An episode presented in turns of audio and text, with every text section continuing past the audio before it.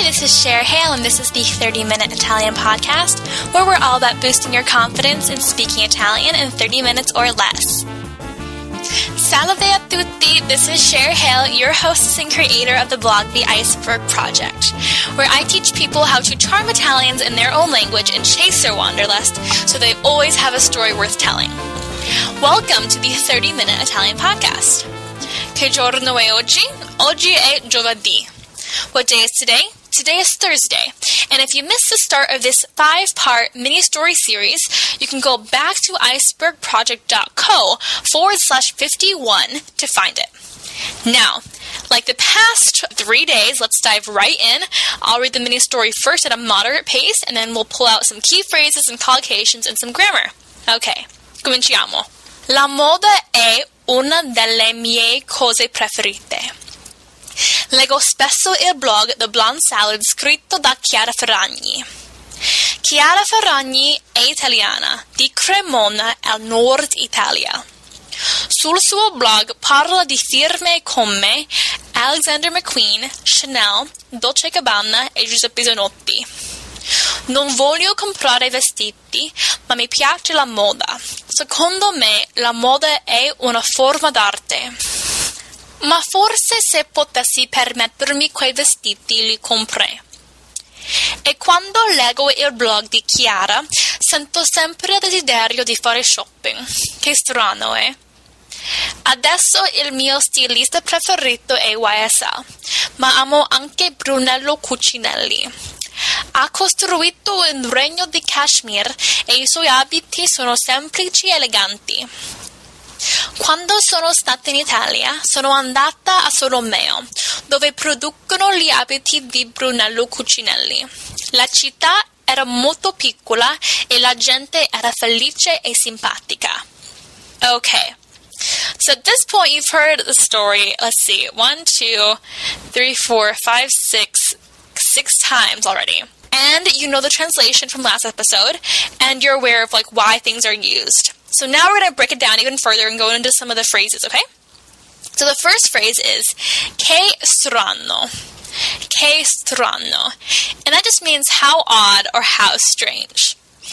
And I found some other phrases that would help you understand this a little bit better and to give you some more things to say in conversation. So the first one was che tipo strano. Che tipo strano means a strange person. But I've heard in conversation that they'll drop strano and just say che tipo. Che tipo. And that just means like, what a strange person. Che tipo.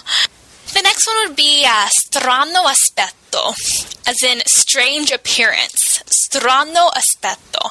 And you can use this to mean things like the latest Facebook update, like what a strange appearance of the new Facebook, or of your own physical body. So che tipo strano or che tipo, and then strano aspetto. Next, your collocation is Il mio stilista preferito è YSL. So here I want you to know that, that we use Il mio stilista preferito, meaning my favorite fashion designer, my favorite stylist. And I want you to notice this because it's a very useful phrase and it's molto comune in Italian to hear it. So you'll say things like il mio hobby preferito, hobby, they would say hobby, il mio hobby preferito, my favorite hobby, same in English, same in Italian, il mio passatempo preferito, my favorite pastime, or il mio film italiano preferito, my favorite Italian film. And that's pretty easy to understand, but I'll recap it after I finish the grammar piece. So, now, this is the probably the most complicated piece from the story in terms of grammar, and it's Ma forse se potessi permettermi quei vestiti li comprei. So I explained this in the last episode, but I'll explain it again because it's worth it. Here you see the construction se se for if, plus potessi, which is the imperfect subjunctive tense. Now, I explained before, subjunctive tense is used to express a wish, a desire, a hope, something that you're unsure about, all of these things. And it's also often, often used in Italy and not so often used in English. So just be aware of that. Because it's going to be a little difficult for you to grasp at first, but you will get it after a while. And then you see the infinitive plus little me, mi, so permettermi. Que is an indefinite pronoun. And then vestiti is obviously a noun and it's plural masculine. okay, so you would say, ma forse se potessi permettermi quei vestiti. And that means, but maybe if I were to buy, or if I were able to afford these clothes, and then the construction comes next, then I would. And then using the conditional here. Conditional is the would tense. I would go there, I would go here, I would buy that. Then you say li compre. Li refers to the clothes, the vestiti. Li is li and it is a direct object pronoun. And then compre comes from the verb comprare, meaning to buy in Italian. so compre is the first person of this conditional tense, meaning I would buy. So the construction overall goes se, se plus imperfect subjunctive, and then conditional. And all these are in the show notes as well, and I have links to all of these articles about these certain tenses in the show notes too, in case you've forgotten some stuff or you're not really sure about something, then you can refer to those. So if that wasn't enough grammar for you, here's one more piece of it. ha costruito un regno di cashmere e i suoi abiti sono semplici e eleganti. Here, costruire, C-O-S-T-R-U-I-R-E, means to build. And you see it here as a costruito which is two words H A space C O S T R U I T O, ha costruito. And that's the past tense. And the helping verb here, the verb that helps costruire become past tense, is avere, meaning to have. So past tense definitely is super important to understand if you don't already know it. There'll be a link to it in the show notes as well. But you would use avere plus the past tense of this verb to mean he built. The subject here is Brunello Cucinelli. He built this.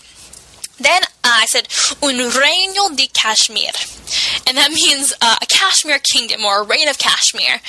And uh, you see here it says a reign, un regno di cashmere. Di just for of. Simple. Then i suoi abiti, clothes, uses the formal here as well. And then finally, sono. You see, i suoi abiti sono semplici e eleganti. We use sono from essere, meaning to be, for the plural. So there is, if you conjugated it, sono sei e siamo siete sono.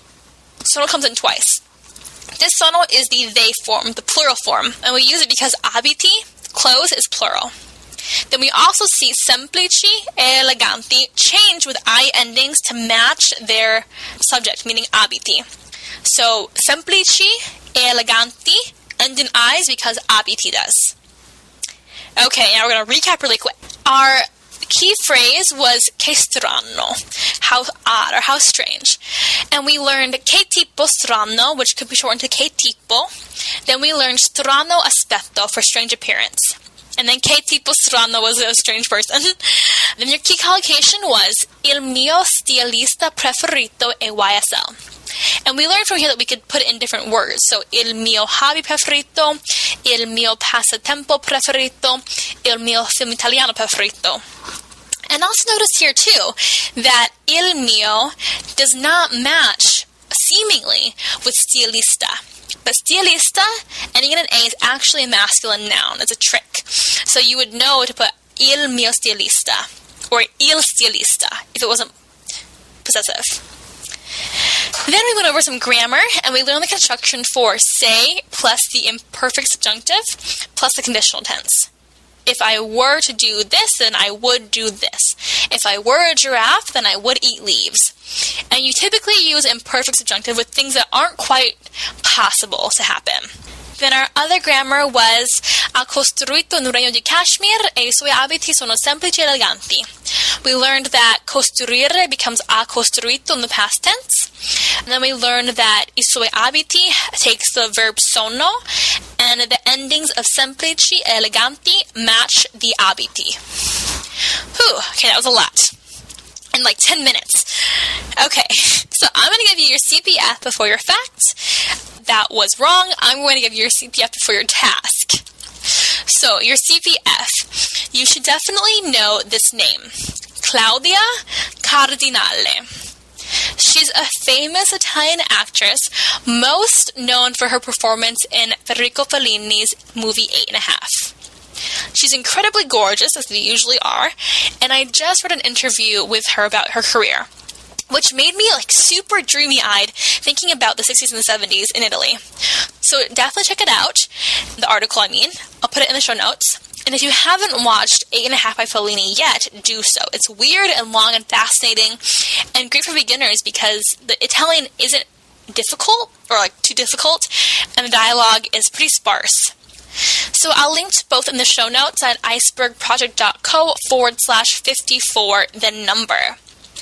Now, your task for today, should you choose to accept it, is out loud to yourself in the car or in the comments below this episode. Tell me who your favorite fashion designer or brand is. So, use what you've learned in this episode and the past ones too to create the construction. My favorite fashion designer is dot dot dot. That is it for today. I will talk to you all tomorrow or in the next episode, and that is the last part of the mini story series for this month. Ciao, ciao. You've been listening to the 30 Minute Italian podcast with yours truly, Cher Hale. And P.S., I built something that you might like. The guide 62 classy and slightly racy expressions to charm any Italian is available in my shop now. It's a 30 ish page guide that offers you an arsenal of phrases to make friends with any Italian that you might meet, and it includes pronunciation through audio. Plus, there are tons of cocktail party facts that will keep you in the know about the culture. Go to icebergproject.co forward slash fun to read more about it. That's I C E B E R G P R O J E C T dot C O slash F U N.